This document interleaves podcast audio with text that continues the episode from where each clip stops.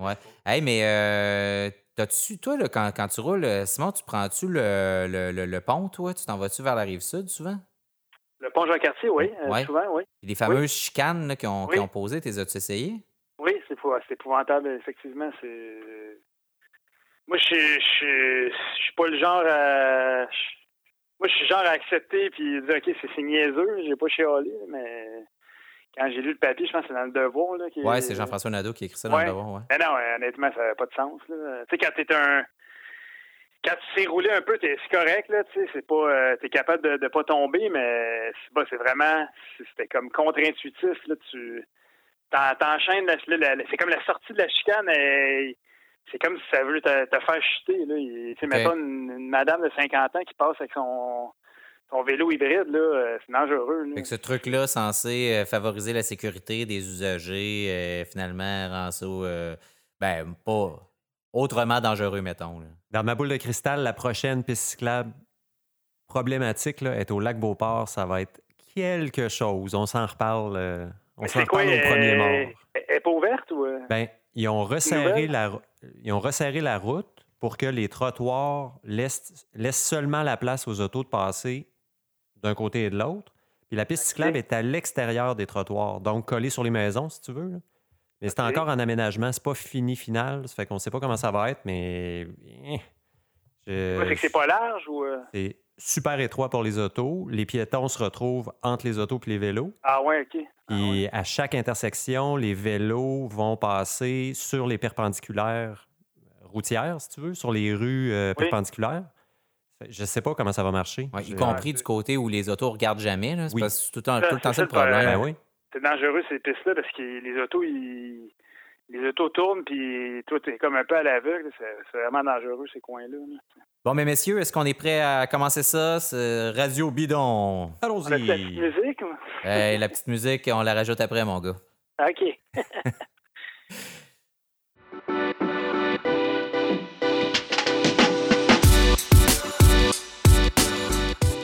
Écoutez Radio Bidon, une émission en balado-diffusion propulsée par le collectif Parley et produite par l'agence La Flèche.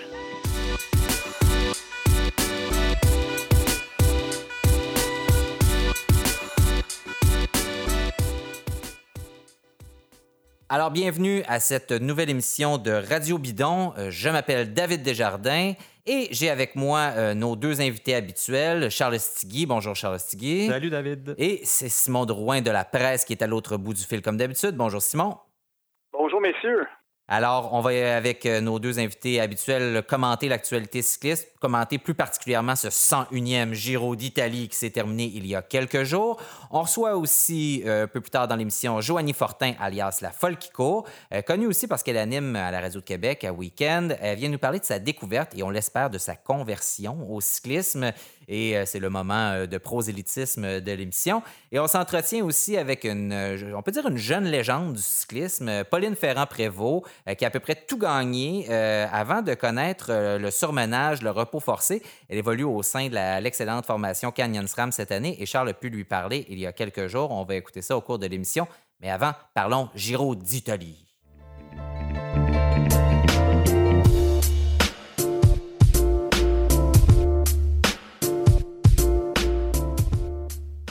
Alors, c'était le 101e Giro, euh, une course absolument fabuleuse. Moi, j'ai passé les deux premières semaines à me promener partout en ville en disant La la la, Simon Yates va gagner, je l'avais dit, personne d'autre l'avait prédit, sauf moi.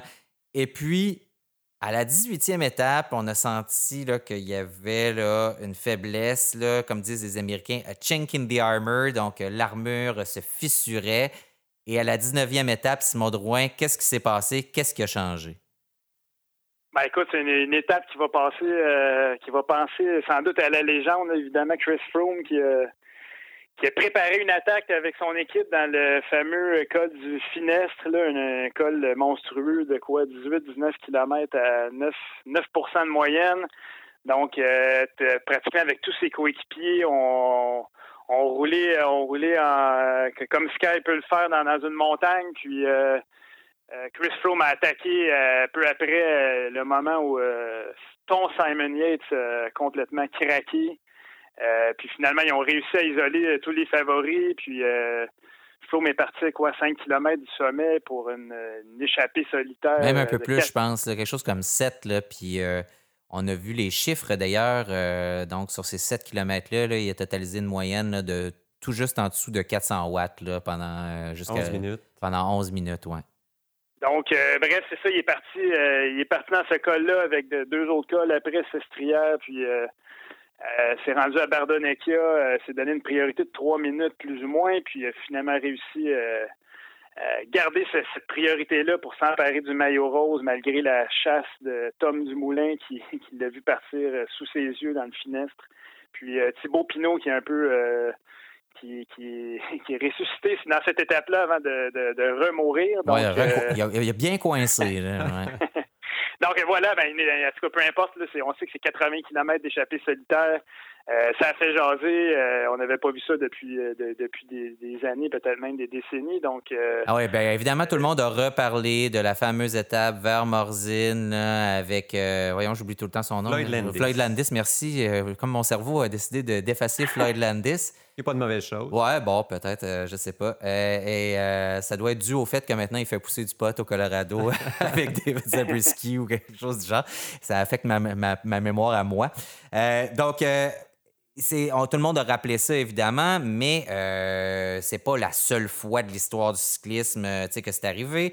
c'est très merxien comme type d'échappée, et puis il n'y avait pas de PO ou de, à part des speed à l'époque, il n'y avait pas de trucs. Donc, ce que je veux dire par là, c'est que oui, c'est sûr qu'il y a un énorme nuage qui plane au-dessus de la tête de Chris Froome, écrit salbutamol en néon qui flash euh, dessus. Il pourrait perdre ce titre-là, le précédent. Euh, peut-être le suivant. Peut-être le suivant parce qu'il va être au Tour de France. Il pourrait bien gagner le Tour de France. Et si cette affaire-là du salbutamol lors euh, du, de, la, dernière Vuelta est toujours pas réglée et qu'il participe au Tour de France et qu'il gagne encore, il pourrait perdre ces trois titres-là. Donc, mais on le sait pas. Donc, c'est un c'est un peu euh, ennuyeux comme, euh, comme situation parce que oui, c'est probablement une des étapes les plus excitantes, des revirements, des revirements de grand tour les plus excitants. Moi, je ne me souviens pas d'un revirement aussi spectaculaire que ça au cours des dernières années au classement général dans un grand tour. Dans, dans une étape où il s'est passé autant d'affaires, c'était dur de, de, pouvoir donner de la tête partout. Euh, comme Simon le, mentionnait, Yates qui, explose à l'arrière. Avec le gruppetto qui finit 40 minutes derrière. Là, juste cette explosion-là est spectaculaire. En soi, exact. Oui, tout à fait. Euh, sans, excusez-moi, sans oublier euh, Domenico Pozzovivo, qui était quoi, troisième, je pense, à ce moment-là. Donc, c'était deux, euh, deux, deux, membres du, deux, deux personnes qui étaient sur le podium à ce moment-là qui ont, qui ont sauté. Donc, évidemment, ça, ça, rendait tout ça encore plus dramatique. puis, je sais pas, sur le coup, Chris Froome, on lui, a, on lui a souvent reproché d'être euh, très calculateur, puis euh, tout est mathématique et tout. Là, moi, j'ai, on, on, en reparlera peut-être après, mais le, fait qu'il, ait osé cette attaque-là, qu'elle ait été planifiée, puis qu'il, soit allé, moi, j'ai trouvé vraiment, j'ai, j'ai trouvé qu'il avait montré du courage, puis euh, vraiment du culot de, de, tenter ça. Au, bon, il était, quatrième, puis il était pas complètement dans le champ, mais bon, il, est parti, puis il est allé chercher le maillot rose, donc puis, je sais pas, il a, montré un peu un côté euh, humain. Il a, pleuré après. Euh, donc, euh, moi, moi, j'ai, en tout cas, sur le coup, j'ai trouvé ça vraiment, vraiment, je sais pas, ça m'a, ça a été me chercher de voir, ce gars-là qui, quand même, il ne doit pas vivre des moments très, très faciles d'avoir à se battre contre les, contre les autorités antidopage. il, a, il a raison, mais bon, voilà. Clairement pas. Puis oui, le, le travail de Froome a été spectaculaire. Mais les deux derniers gars avec lesquels euh, il a fait son ascension avant l'attaque, c'était Wood Powers et Kenny Elissonde. Le français, oui. Le français qui est transféré là l'année dernière. Je, me demandais un peu qu'est-ce qu'il allait faire dans cette équipe-là. Sky, on peut leur donner tous les mots de la Terre, mais ils ont une capacité à détecter des potentiels. Elissonde qui, qui s'en allait un peu nulle part jusque-là. Euh, jusqu'au début de la saison, on ne le voyait pas nulle part. Et c'est, ça a été le, slingshot, comme on dit en latin, pour lancer Froome. spectaculaire encore. Il euh, faut leur donner. Drôle de style, d'ailleurs, mais ça, a fonctionné. Ah encore une fois, là aussi, au-delà de la performance de, de, Froome, qui a montré son extraordinaire domination, euh, peu importe ce qu'on. Est-ce que dopage, pas dopage, oublions ce, facteur-là. pour le spectacle, pour ce que c'est, Sky a encore une fois montré là, que ils, avaient une équipe redoutable, que leur train, dont on ne voyait pas tellement hein, depuis le début parce que tu Froome était un peu en arrière. bon, il avait l'air un peu de le réchapper plus que d'autres choses. Mais là, quand ils se sont mis à attaquer, là, puis ils se sont mis à mettre la vapeur, c'était spectaculaire. Encore une fois, là, ça sautait en arrière. Pop, pop, pop, pop. C'était vraiment fabuleux à, voir. Euh, puis tu parlais de Podio Vivo. Euh, c'était un peu comme Yates, Podio Vivo. Hein, c'était un autre euh, underdog de, de, ah ce, grand tour-là. puis qui, tout d'un coup, performait super bien. Demi-résurrection à la ouais. cours aussi, qui a, qui, a, fait le Giro de sa vie, euh, que moi, personnellement, je n'attendais pas là du tout. En fait, ça fait des années que même les commentateurs français euh, commentent son poids ouvertement dans, des, dans des podcasts, pas des podcasts, mais dans les retransmissions publiques. Oui, mais c'est ce qu'il y a eu un passage difficile à G2R, puis depuis ce temps-là, avec raison, il n'y a pas une très bonne réputation, mais bon. Donc, ce Giro-là, euh, les autres personnages qu'on a, on a surveillés, qu'on a vus, évidemment, bon, euh, il y avait des Tom Dumoulin, on a parlé de Thibaut Pinot, tout ça. J'aimerais qu'on en reparle euh, un peu, messieurs, mais avant, d'abord, écoutons Joanie Fortin, parce que, bon, ça va nous changer du grand tour puis des pros, parce qu'elle, elle, elle s'est mise au vélo sur le tard, elle faisait de la course à pied, elle a décidé qu'elle faisait du triathlon. Puis euh, je trouve ça rafraîchissant d'avoir la, vision de, quelqu'un qui se met au vélo maintenant, une, néophyte. Alors Charles, toi, tu t'es entretenu avec elle et puis euh, ben, ça donne quoi? Ça donne en fait tout à fait ce que tu viens de mentionner, quelque chose de rafraîchissant, loin des watts, loin du dopage, loin de, la bouillie dans laquelle on, on, trempe parfois. Euh, Joanie s'est mis au vélo il y a un mois, pour ainsi dire. OK.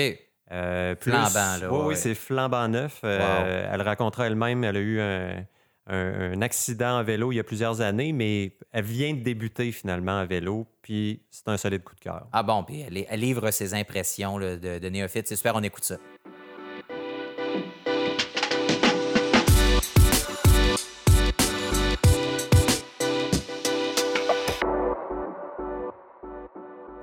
On est avec Joanie Fortin. À la veille, 24 heures avant son premier triathlon, celui de Québec. Joanie, comment ça va? La préparation? Ah ben écoute, la préparation, euh, je peux pas être plus prête. Là. Honnêtement, euh, à 24 heures euh, de la course, je, n'ai qu'à attendre de faire la course demain, mais honnêtement, je suis un peu stressée. Ouais, ouais. Puis premier triathlon, honnêtement, je, je, sais pas, ben, je sais que tu n'en as jamais fait encore, non, Charles, ça viendra, même si tu dis que tu veux pas en faire, mais... C'est toujours stressant. On m'a dit, on se souvient toujours de son premier triathlon. Effectivement, là, je, l'appréhende, pas négativement, mais je, le visualise tellement, je m'imagine tellement de situations que c'est certain que dans 10 ans, je vais me rappeler euh, de, cette, euh, de cette première course-là. Fait que oui, là, à 24 heures, je pense que dans 24 heures, je vais avoir fini, là. tu sais, euh, quelques minutes plus tard. Célébration, bouteille de champagne. Pratiquement. Ouais. Pratiquement. Mais tu sais, la, satisfaction d'avoir atteint tout ce que j'ai fait dans les derniers mois parce que, on s'entend, là, tu sais, c'est pas 24 heures que tu te prépares pour un triathlon. Là. dans les derniers mois, il faut préciser, en fait, qu'il y a un an environ, tu me corriges si je me trompe, tu décollais le blog La, la Folle qui court. Euh, ton entrée au triathlon se fait par la course à pied. Il a fallu, par la force des choses, que tu te mettes à faire du vélo. Tu nageais aussi, je pense? Je pensais que je nageais. Ah Et effectivement, non. Ben, écoute, euh, oui, voilà un an, la folle qui court, je, lançais ça de façon euh, tellement. Soudaine, puis je me suis dit, tiens, j'aime ça écrire. Je vais, je, vais écrire des, états d'âme sur la... Moi, la course, ça me fait cheminer dans la vie. Fait mhm. que je me suis dit, je vais écrire. Puis, euh, ben, de fil en aiguille, ça a plu, euh, ça a plu aux gens via ma page Facebook. J'ai des photos également que, que, je publie de façon régulière. Puis, tu sais, euh, dans ma folie de la folle qui court, il y a des gens qui ont décidé de me suivre. Puis, ben, après un an, c'est surprenant, mais ça marche très, très bien.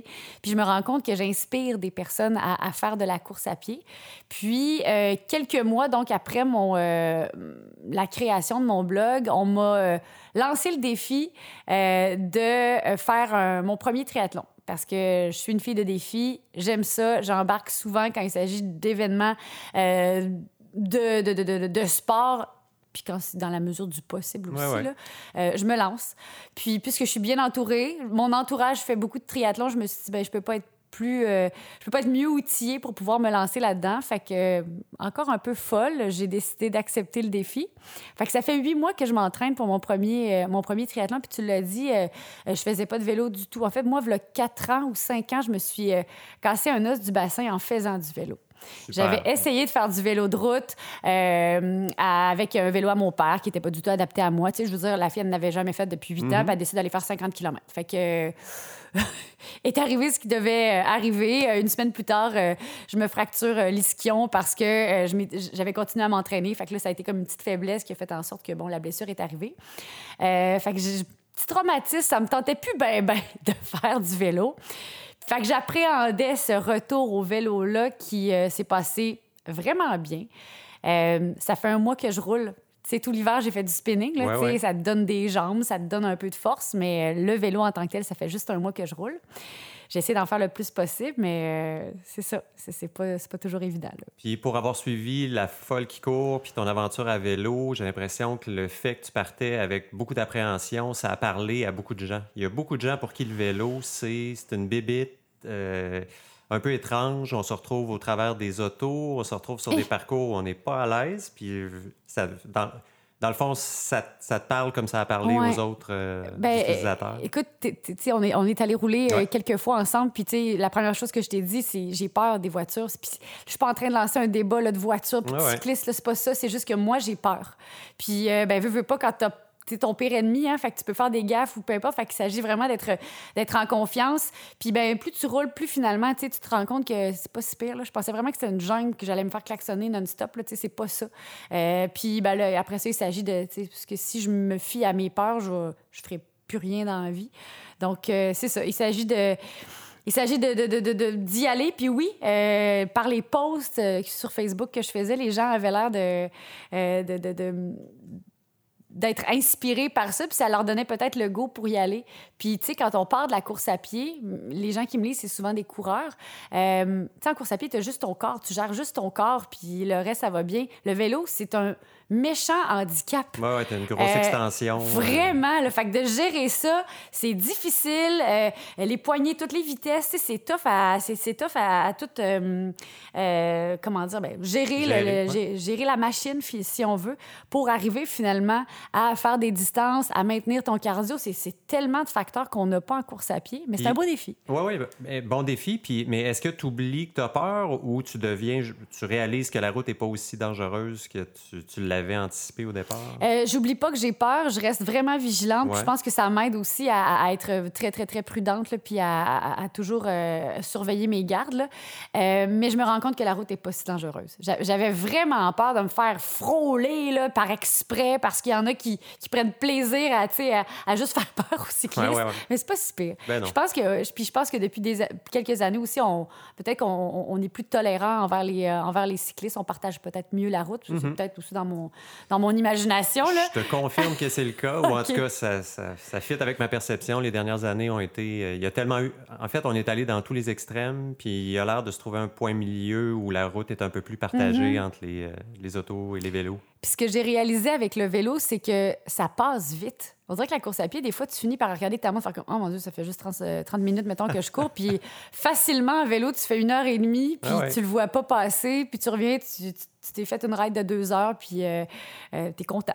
c'est un véhicule de découverte. Je voyais des photos que tu as postées aussi, ah. ou en fait, j'ai une photo en tête où tu as la, la grange. La grange, où j'ai pas remarqué au, au premier coup d'œil le vélo. C'était vraiment le, décor qui était le.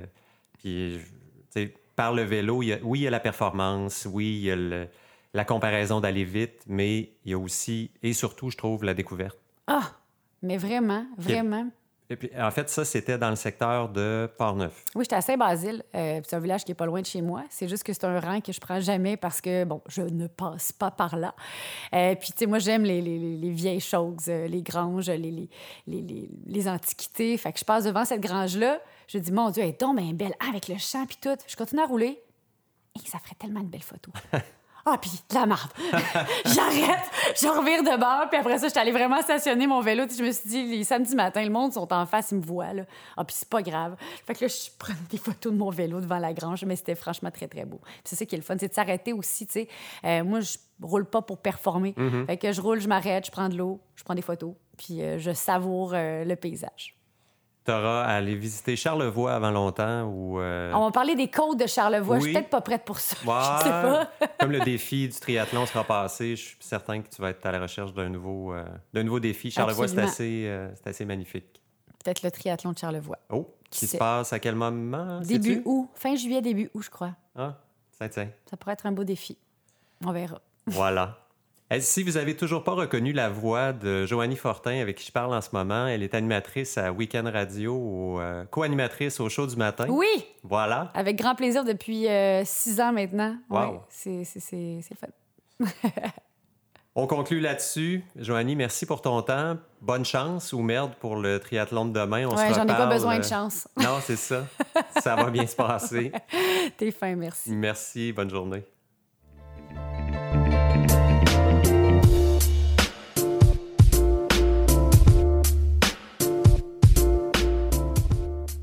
Ah, c'est vraiment le fun d'entendre quelqu'un parler de vélo comme ça, de dire Ah, je me suis arrêté, j'ai pris des photos, euh, des trucs, tu sais, j'ai du fun, euh, ça va vite. Euh, elle est en train de réaliser que ça passe plus vite que de faire de la course à pied aussi. Lâche pas, Joanie, on t'encourage la course à pied. Moi aussi, j'en fais, mais c'est mal. Euh, donc, et donc, et donc, c'était vraiment agréable. Euh, on lui souhaite euh, bonne chance pour son, son, marathon. Merci pour son triathlon, oui, mais pour son. Merci pour l'entrevue, Charles. Donc, avant qu'on écoute Joanie, je disais que ce serait le fun de passer en revue peut-être les personnages importants de ce Giro-là, d'autres personnages importants.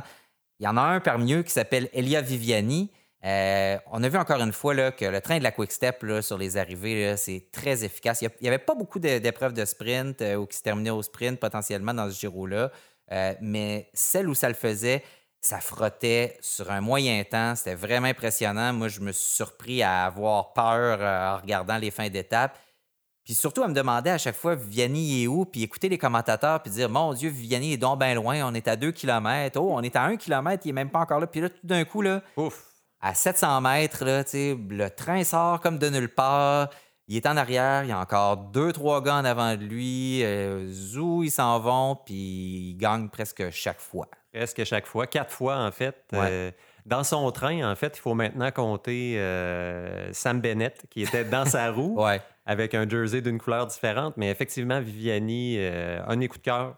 c'est pas un personnage qui m'est très sympathique à la base, mais il a fait ça comme un chef, euh, comme dans les... Euh, techniquement, puis en termes de force, c'était vraiment une performance remarquable. Impeccable. Ouais, super. Puis Sam Bennett qui a quand même remporté deux étapes, euh, donc la septième, la, la 21e étape. donc gagner à Rome au Giro, c'est quand même pas mal. Hein, ben, oui. Je mentionnais aussi le, fait qu'il y avait huit coureurs par équipe plutôt que neuf, donc probablement que ça ça rend l'organisation d'un train vraiment efficace plus difficile. Donc, je pense que pour ce, je trouve que ça ajoute au spectacle justement. C'est moins, euh, c'est plus excitant de voir ça que de voir un train très organisé. Puis tu sais très bien que, je sais pas, Mark Cavendish euh, à l'époque où il dominait. Euh, moi, je trouve que ça a fait des, sprints spectaculaires. Sam Bennett aussi a réussi à a réussi à le battre à quelques reprises. Donc, euh, donc pour ça, ça donnait un bon spectacle, à mon avis. Exact. Euh, peut-être euh, parler du fait que Guillaume Boivin s'est illustré au tout début. On l'a vu dans, dans, les premières étapes. Je sais, Simon, que tu lui as parlé à, Guillaume. oui. Qui, avec peut-être Ruben Plaza, là, était le seul vraiment à montrer le maillot de manière efficace de, de, son équipe. donc, comment il a trouvé ça, son Giro? Il avait l'air de trouver ça dur. Bon, évidemment, il a, dit, que ça a été ça a été vraiment un grand tour très, très difficile. du, début à la fin, euh, ça, roulait fort. Il y a peu d'échappés qui, en fait, il n'y en a pratiquement pas qui se sont rendus. Puis il dit des fois, ça pouvait prendre deux heures, deux heures et demie avant que avant qu'une échappée euh, puisse euh, puisse partir. Puis à ce moment-là, l'arrivée est tout proche, donc c'est facile de, contrôler puis de, de, leur donner quoi trois, quatre minutes puis de revenir. Donc il dit il n'y a pas eu vraiment de temps mort où l'échappée prend 10-15 minutes. Puis même l'étape où Froome s'est envolé, ça roulait euh, à fond jusqu'au pied du finesse. Donc, euh, c'était pas pour rien que, quelqu'un qui était un peu plus mal comme Yates ait sauté. Euh, puis d'ailleurs, les, sprints, il m'a décrit les sprints. il dit lui qu'un maillot Israël Cycling Academy, il disait ça que s'il y a une place à passer, c'est on, va passer devant lui, puis on ne laisse pas de chance et tout. Donc c'est vraiment c'est des niveaux vraiment relevés dans, des arrivées au sprint comme ça. Il finit 11e d'une étape ou c'est ça, donc d'un sprint massif il était bon, c'est pas spectaculaire et tout, mais il était bloqué un peu. Donc, euh, pour lui, c'est quand même un bon Giro. Il dit, ben, tu l'as mentionné toi-même, 300 km euh, en échappé euh, dans les deux étapes sur route en Israël, c'est quand même pas rien. Il a failli prendre le maillot de meilleur grimpeur aussi. donc, il était. Je pense aussi qu'il a pris de la maturité physique. Il dit Je me sens pas complètement sur les rotules, selon son expression. Contrairement après le, la Vuelta en 2014, qui était son premier grand tour complété. Donc, euh, ça, c'est une, affaire, euh, une affaire qu'on ne dit pas souvent, là, puis euh, tu, tu, le mentionnais, là, mais si vous n'êtes pas dans une équipe World Tour, là, quand on vous donne aucune chance, là, vous êtes, vous êtes une sous-merde dans le peloton. C'est souvent, ce que les gens, surtout des équipes, mettons, continentales qui, arrivent, qui sont invitées dans des grands tours ou des, courses importantes. Là, on vous laissera jamais une roue. Vous êtes des moins que rien. C'est extrêmement difficile de se positionner, de garder les positions dans le peloton. Ça, c'est sûr que nous, on voit pas ça, on sent pas ça, c'est impossible à la télévision de rendre compte de ce qui se passe à l'intérieur d'un peloton de manière efficace. Mais ça, c'est un facteur quand même très, très important puis qui explique souvent les, contre-performances de, plusieurs de ces équipes-là. Euh, euh, d'autres, joueurs importants, ben, on pense à Mike Woods aussi euh, dans, nos locaux, entre guillemets. Donc, Mike, pour qui ça a bien commencé, qui a fait une deuxième place, mais ouf, la, fin du Giro a été difficile, maladie, etc. Donc, c'est, je, pense, je pense que ça a été un peu, peut-être, penses-tu qu'il est très, très, ben oui, certainement déçu, mais est-ce que c'est une performance décevante selon toi, Simon, ou c'est quand même bon? Non, non, je pense pas que ce soit décevant. En fait, ce qui est, ce qui est décevant, c'est de passer si proche d'une grande victoire. Euh, écoute, euh, deuxième d'une étape, euh, gagner une étape du Tour d'Italie, ça, ça, change une carrière au même titre que, qui a fini deuxième à Liège-Bastogne-Liège. Donc, euh, ouais. Derrière tes moellons, c'est pas gênant quand même. Non, mais... justement, c'est pas gênant du tout. Puis c'est juste une occasion ratée, malheureusement. Puis après, il y a eu une étape à mi-giro où il a, voulu, il a voulu aller il y a eu une espèce d'entonnoir, puis euh, il a essayé de passer, puis euh, il a chuté, donc à 5 km de l'arrivée, puis c'est là, il a perdu, je pense, une minute sur cette étape-là, puis à partir de là, euh, tu sais, dans son cas, c'est qu'à l'âge qu'il a, quoi, il a 31 ans, là, il, en fait, il, visait les étapes, je pense que c'est la bonne chose à faire, sais, plutôt que de, viser le général, puis de quoi, de, au mieux finir dans les 10 premiers, ce qui est, ce qui est, ce qui est vraiment exceptionnel, comprenez-moi bien, mais je pense que lui, son, ses, qualités de puncher et tout, je pense que ce qu'il peut accomplir comme cycliste en, ce moment pour, le reste de sa carrière, c'est vraiment gagner des étapes dans des grands tours dans, des, des, courses d'un jour importantes plutôt que, que viser le général, même si quoi, il a fini quoi, septième, je pense, à la Vuelta. Exact, euh, En fait, c'est ça. Et puis évidemment aussi, il était favorisé par le fait qu'il n'y avait pas de temps de contre-la-montre. Donc, euh, mais ah. moi, je pense que c'est une bonne performance en général, franchement. Puis il a été malade, ça, tu l'as mentionné. Euh, problème d'allergie, après ça, infection euh, au poumon. Donc, euh, il a fini le tour, c'est très honorable de sa part. Oui, d'ailleurs, tu parles de contre-la-montre. Je vois une similitude avec euh, Thibaut Pinot. Pour moi, Woods et Pinot ne sont pas des joueurs de classement général à cause de leur relative incapacité à faire du contre-la-montre de façon compétitive. on s'entend bien par rapport aux autres joueurs. Euh, les, Français, s'il y en a qui nous écoutent, ne seront pas contents d'entendre que je dis ça de Woods, de, de Pinot, pardon. et en plus qu'il descend comme une valise, mais ça, c'est une autre histoire. mais bref, Pinot, comme Woods, pour moi, c'est des gars d'étape. Ce, ce ne sont pas des gars de général. Euh, j'aimerais ça. Je serais content de dire Woods, allons-y mais j'ai pas l'impression parce qu'ils seront toujours handicapés par le côté contre la montre. Euh, ben, quand même, Pinot, euh, podium au Tour de France, je pense que dans les étapes de haute montagne ou des longs cols, l'enchaînement de cols, quand même, montré qu'il. Je pense pas que c'est quelqu'un qui peut prétendre à gagner un grand tour, là, mais bon, en tout cas, un podium, euh, la, preuve, là, il l'était jusqu'à jusqu'à la toute fin. Euh, donc, en tout cas, je, je pense que Pinot, il, puis nous, en tout cas, il a l'air d'avoir bien du fun en Italie. Euh, malheureusement, ça s'est mal terminé pour lui. Euh, j'ai hâte de voir dans quel état va se présenter euh, au Tour de France. Euh? Ça va tout le temps mieux pour lui euh, quand il n'est pas en France, Thibaut Pinot. comme, c'est comme ça pour les Français. C'est comme la gang des Français au Tour de France. C'est toujours plus ou moins comme ça. On va revenir avec la conclusion de l'émission en parlant peut-être de nos moments préférés, les surprises du Giro, des personnages qui sont comme apparus dans ce Giro-là, qui, qui, nous ont, qui nous ont marqué. Peut-être euh, une, chose qu'on a retenue de, ce grand tour-là et puis une appréciation euh, générale. Avant, on va écouter, euh, Charles s'est entretenu avec Pauline Ferrand-Prévot. Comme je le disais en début d'émission, Pauline Ferrand-Prévôt, elle a à peu près tout gagné sur deux roues. Là. Elle été championne du monde de cyclocross, de vélo de montagne, de cyclisme sur route aussi. Et donc, elle avait vraiment une jeune carrière fabuleuse, mais elle en faisait énormément et elle a foncé dans un mur euh, au, sens figuré, c'est-à-dire qu'elle a été euh, mise au repos forcé pour surmenage, burn-out. Elle est revenue à la course, peut-être pas aussi dominante qu'elle l'a été, mais on sent que quand même, quand même comme disent les Anglos, a force to be reckoned with, euh, c'est-à-dire il va falloir composer avec cette puissance-là au sein du peloton. Charles, tu as parlé avec elle, on écoute ça à l'instant.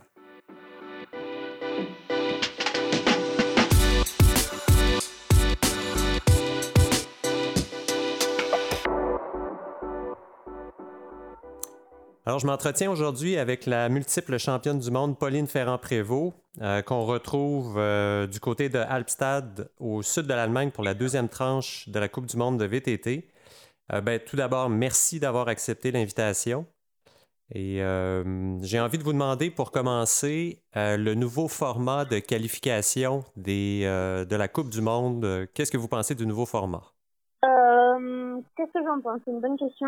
Je pense que bah, c'est c'est bien de tenter des nouvelles choses et d'essayer de, de faire évoluer le, le VTT, mais voilà, pour avoir participé euh, hier à la bah, la première euh, première édition, c'est vrai que c'est c'est assez spécial parce que c'est ni, euh, une course VTT, ni un cyclocross, c'est une course sur route, donc c'est un peu un mix des trois et c'est vrai que c'est c'est assez assez spécifique. Et euh, voilà, moi je trouve qu'il n'y a pas vraiment grandement d'intérêt parce que c'est ça roulait euh, ça roulait en peloton euh, il y avait euh, les filles qui se qui se faisaient la chute derrière donc c'était je sais pas si c'était intéressant à voir en tout cas à faire c'est vrai que c'est beaucoup d'énergie pour finalement pas grand chose et, et voilà c'est ni du vrai VTT c'est ni du cyclocross donc c'est ouais c'est assez atypique quand même mais je sais pas trop où où ils veulent aller avec cette nouvelle ouais, cette nouvelle course, mais en tous les cas, c'est, voilà, à mon goût, c'est, je pense pas que ça, ça soit une grande réussite. Et en fait, ça se vérifie dans les résultats aussi où les 33 euh, premières sont dans la même minute. Ça a été, euh, ça a été très serré. Ça ressemble effectivement à un résultat de course sur route. Euh, on a vu des images du parcours. Ça semble glissant. Est-ce que c'est toujours le cas? Ouais, c'était euh, en fait on restait sur la partie basse du circuit, donc dans départ sur route et ensuite euh, dans l'herbe, euh, des virages dans l'herbe et puis ça se resserrait et puis on, on finissait, enfin l'arrivée était aussi sur la route donc c'était super super rapide, c'est pourquoi les, les écarts sont pas vraiment grands. Et ouais si on loupait le départ c'est clair qu'après c'était difficile de remonter. Donc voilà tout se joue un peu dans les premiers mètres et et voilà, après, c'est hum, c'est beaucoup euh, de stress, euh, d'énergie pour faire un échauffement, il faut refaire une récup après euh, cette course, donc pour finalement, euh, voilà, pas pas grand chose, on va dire, parce que c'est pas, ouais, c'est ni une course VTT ni un cyclocross parce qu'on on en en VTT, donc voilà, c'est, je sais pas en fait vraiment où ils où ils veulent en venir avec cette épreuve.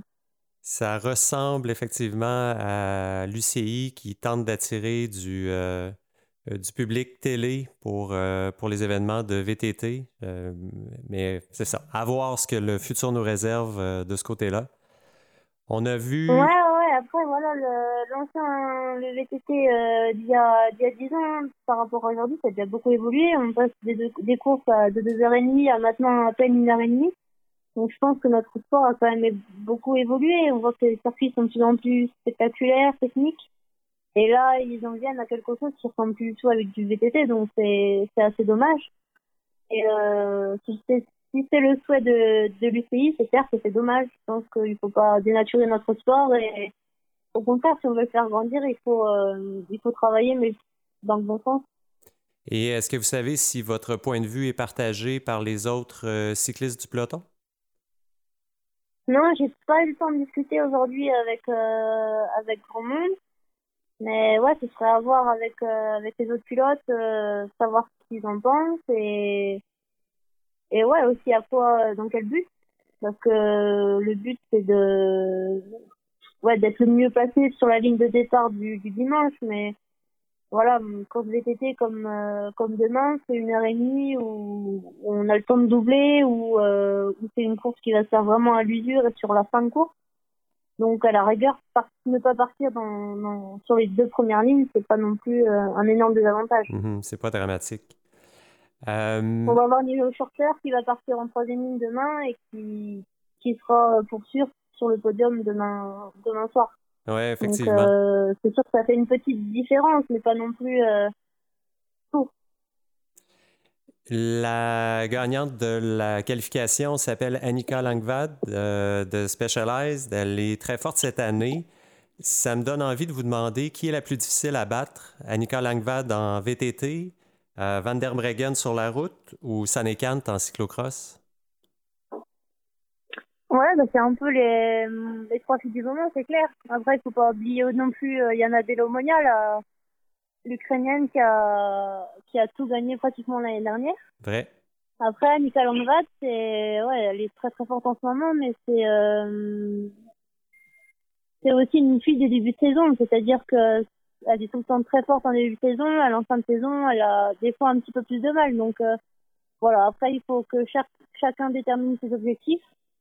Pour ma part, j'ai dit que je voulais être bien en fin d'année pour les championnats du monde, pour essayer d'être championne du monde VTT. Donc, euh, voilà, mon, mon pic de forme n'arrivera pas, euh, pas maintenant, mais plus tard.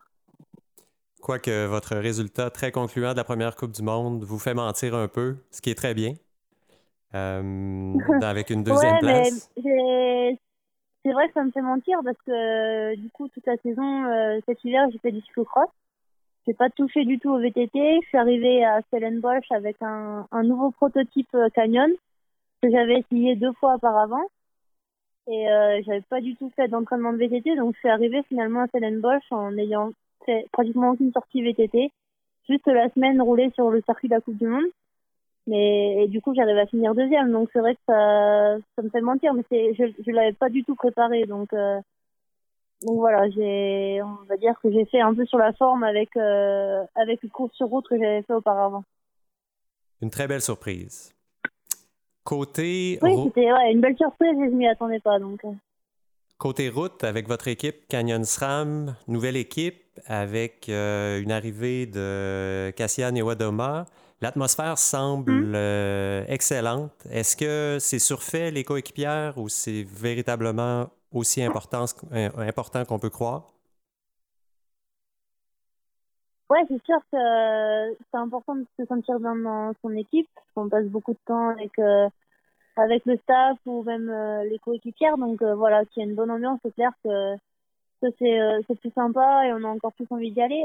Après, Kasia, elle avait été avec moi à Rabobank pendant cinq années. Mhm. Donc je la connais très bien et c'est une de mes meilleures amies. Donc c'est clair que c'est assez spécial de partager euh, voilà notre euh, enfin toutes nos courses pratiquement ensemble et et de courir encore en tant que, que coéquipière. Et, euh, et voilà, c'est bien de, de performer sur le vélo, c'est sûr, mais c'est bien aussi d'avoir du bon temps à côté du vélo. Et ouais, avec elle, forcément, c'est on rigole bien. Et je suis obligé de vous demander si vous avez joué un rôle dans son arrivée dans les, au sein de l'équipe.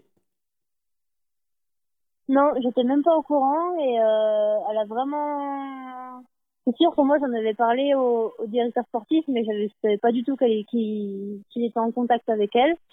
Et euh, voilà, elle avait bien aussi, elle avait pas vendu la mèche, elle avait gardé le secret jusqu'au bout et j'ai peut-être euh, peut-être un mois avant son arrivée qu'elle euh, qu'elle rejoindrait qu'elle rejoignait l'équipe, donc j'étais j'étais évidemment super heureuse. C'est une belle arrivée. Je vous pose une dernière question, on se laisse là-dessus. Euh, est-ce qu'il y a des courses? On sait que vous êtes euh, talentueuse dans, toutes les sphères du cyclisme. On ne vous a pas vu sur la piste, sauf erreur, mais sinon dans toutes les autres sphères euh, très dominantes. Est-ce qu'il y a des, des, courses de moindre importance au point de vue de l'UCI ou au point de vue des points de l'UCI que vous vous limiteriez de faire pour ne pas contrecarrer votre plan de saison. Par exemple, faire un enduro euh, ou le cap épique, par exemple? Bah, je pense que oui, c'est clair que pour cette, saison, je m'étais posé la question de pourquoi pas participer à Cap Épique avec euh, Julien ou, ou voilà, essayer de, ouais, de faire une course un peu qui change. Mais voilà, je pense que bah, j'ai, j'ai vécu pas mal de galères depuis euh, les Jeux de 2016, donc là j'essaie vraiment de me concentrer sur euh, bah, sur euh, la prochaine Olympiade, aussi sur les championnats du monde qui arrivent de cette année. Et, et voilà, je vais essayer de ouais de, de continuer à faire mon programme normal, si je puis dire, et puis et pourquoi pas après les Jeux en 2020 tenter de, de nouvelles expériences avec la Cap ou ou des enduros, refaire la méga avalanche de la Réunion ou, d'autres choses, mais pour l'instant, c'est pas prévu. Moins, euh, en fait, moins d'objectifs, mais des objectifs clairs pour les prochaines années. Oui, et aussi ciblés. C'est vrai qu'auparavant, euh, j'avais beaucoup d'objectifs et je pense que c'est aussi pour ça que, que du coup, j'ai vécu une saison 2016 un peu plus difficile, mais euh, voilà, là, j'essaie de me fixer des objectifs clairs et et euh, pas non plus euh, 10 objectifs dans l'année, plutôt un ou deux gros objectifs et, rester là-dessus. De toute évidence, vous semblez sur une lancée victorieuse et on vous souhaite une euh, saison 2018 et les suivantes euh, pleine de succès. Pauline Ferrand-Prévot. Merci beaucoup. Ouais, merci à vous. Ça a été un plaisir de vous avoir sur les ondes de Radio Bidon. Merci. C'est super. Ça a vraiment. ça a été simple et facile. Merci. Oui, c'était nickel. Cool. Hmm. On essaie de, cibler les sujets qui, euh, qui sont, euh, qui sont d'actualité. Parfait. Ben, Donc, ben, en fait, si, euh, s'il n'y a rien d'autre, je vous remercie. Puis, je, je, me permets de me proposer de vous reparler peut-être au courant de la saison. OK, sans souci. Avec plaisir. Super. Merci beaucoup. Merci. Au revoir. Au revoir. Bonne journée.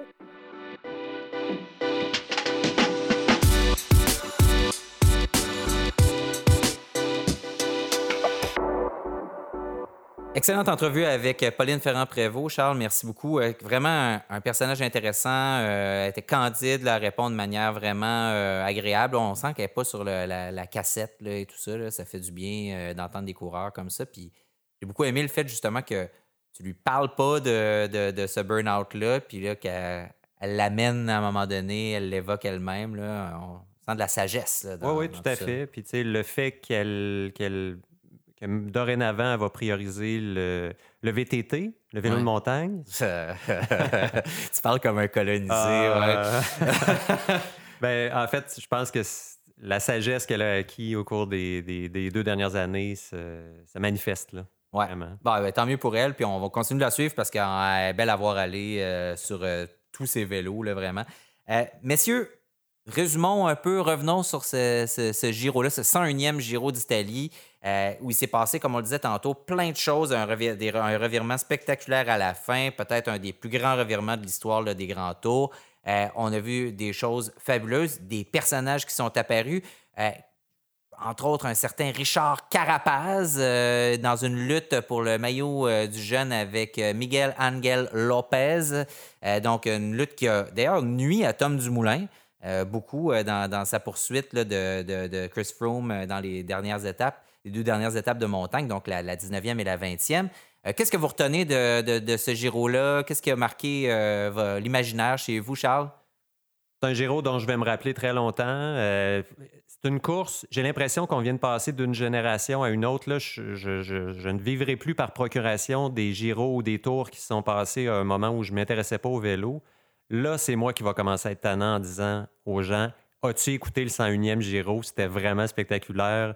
Un des plus beaux, peut-être le plus beau. pour moi, ça a été, euh, ça a été trois semaines de, bonheur. Oui, vraiment. euh, agréable à tous les jours. Euh, Simon, toi, qu'est-ce que tu retiens de ce Giro-là?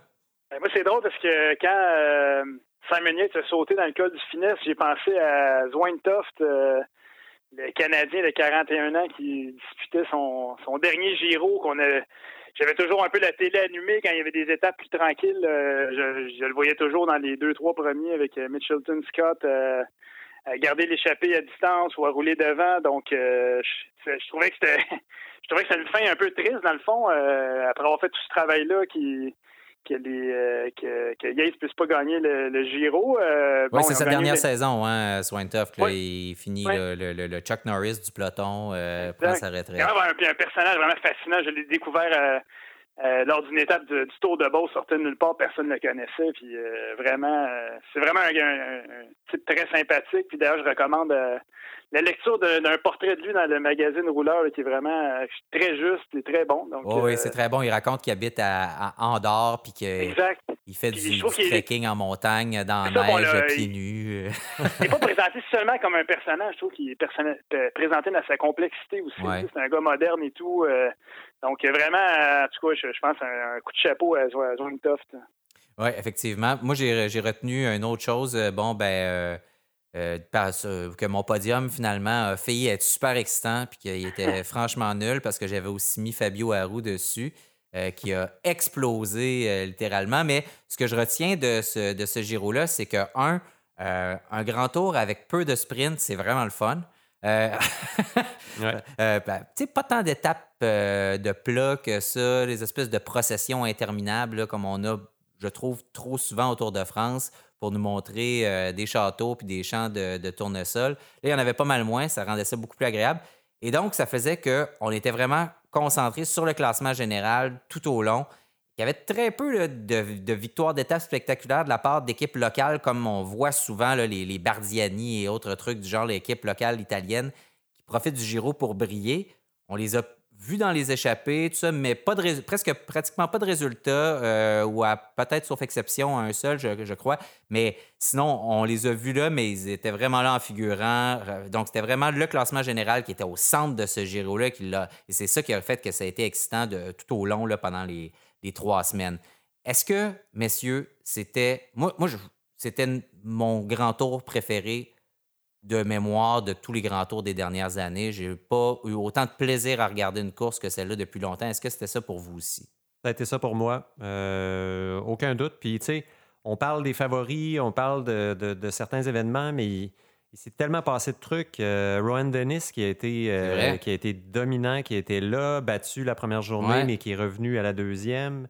Euh, la victoire de Chavez à la sixième étape, c'était un genre de personnage qu'on veut, ou un genre d'individu qu'on veut aimer absolument, sympathique. La victoire Bon. avec Yates euh, dans sa roue, euh, il, y a 100, 100 événements qui se sont passés pendant ce Giro-là qui font que oui, mm, ah, je vais le dire, meilleur tour ever. Meilleur, Meilleur tour Giro ever. ever. Wow, meilleur, meilleur Giro ever ou meilleur grand tour ever? Ben, que j'ai regardé euh, en direct, euh, Ouais. meilleur grand tour ever. Oh, ça c'est fort. Simon? Ben écoute, euh, Chavez, euh, deuxième en 2016, moi, euh, j'ai, je me souviens encore de la, de la- de la chute spectaculaire de Steven euh, Krajvej qui avait frappé un banc de neige. euh, Oui, c'est vrai. C'est vrai. je me souviens plus dans quel col, donc il, grosso modo, euh, le Giro nous réserve toujours des, des événements dramatiques comme ça, où Quintana qui attaque sous la pluie, euh, et avec la météo euh, mauvaise là-bas, puis le, le temps de l'année, euh, en tout cas, moi, j'ai, c'est sûr que le, le Giro, euh, je pense qu'il y a toujours, il y a toujours de- des, des éléments pour nous, euh, nous scotcher à notre, euh, à notre ordi, comme diraient les, les Français. Oui, puis souvent aussi le spectacle, le théâtre de grande déconfiture. Souvenez-vous Bradley Wiggins, là, euh, qui, reven- qui avait gagné le tour, je crois, si je me souviens bien, l'année précédente, puis qui arrivait au Giro euh, en prétendant, puis qui tombait aller-retour, puis dans, dans la pluie, justement, puis ça allait vraiment mal. Donc ça, ça c'est le fun. Il se passe des trucs là, vraiment géniaux. Puis même Chris Froome, après avoir gagné la 19e étape, le disait, puis t'évoquais le, le, côté très, très prévisible euh, de la Sky, en particulier de, de, Froome tantôt, mais lui-même le disait après, l'étape euh, du Finestre. Donc, euh, c'est, le Giro est plus ouvert, les enjeux sont quand même moins importants qu'au Tour de France. Il y a plus de possibilités de, faire, de, prendre les, les, gens par surprise. Tout est moins mesuré, calculé tout le temps. Et donc, ça ouvre la porte à ce genre de spectacle-là, ce qui fait que nécessairement, le Giro et la Vuelta font un meilleur spectacle que le Tour de France. Ce qui est un peu dommage parce que le Tour de France, c'est la référence. Puis au final, toujours le tour le moins le fun, ou en tout cas le moins excitant de l'année. Ben non, ben non, tu vas dire autre chose euh, au mois de juillet. Je vais probablement dire ça en arrivant au début du tour, puis il va avoir le Stephen Cummings va gagner euh, tout seul euh, dans la pluie ou un truc comme ça. Ou comme Tom Dumoulin avait fait ça aussi il y a, quelques, il y a deux ans, je pense, toujours des, victoires en solo spectaculaires, des choses comme ça qui nous font re-aimer le, le tour, mais somme toute, je vais aussi m'endormir devant ma télé, justement, devant une procession de 250 km euh, dans un champ. Euh, alors, où on va me dire que le château, euh, machin chose, était habité par le lord truc machin. donc, ça, je trouve ça vraiment ennuyeux. On pourrait s'en passer. Bref, messieurs, merci encore une fois de déblatérer avec moi de BCK Pédale. Très chers auditeurs, auditrices, je m'appelle David Desjardins. J'étais avec Simon Drouin et avec Charles Stigui. Je vous salue, messieurs. Merci beaucoup. Et merci à Louis-Philippe Bouliane à la technique. Radio Bidon est une présentation du collectif Parley et produit par l'agence La Flèche. Vous pouvez vous abonner sur iTunes, vous pouvez vous abonner sur Google Play, vous pouvez venir nous voir sur SoundCloud. Abonnez-vous aussi à notre compte Twitter, à notre compte Facebook pour en savoir plus et à la prochaine.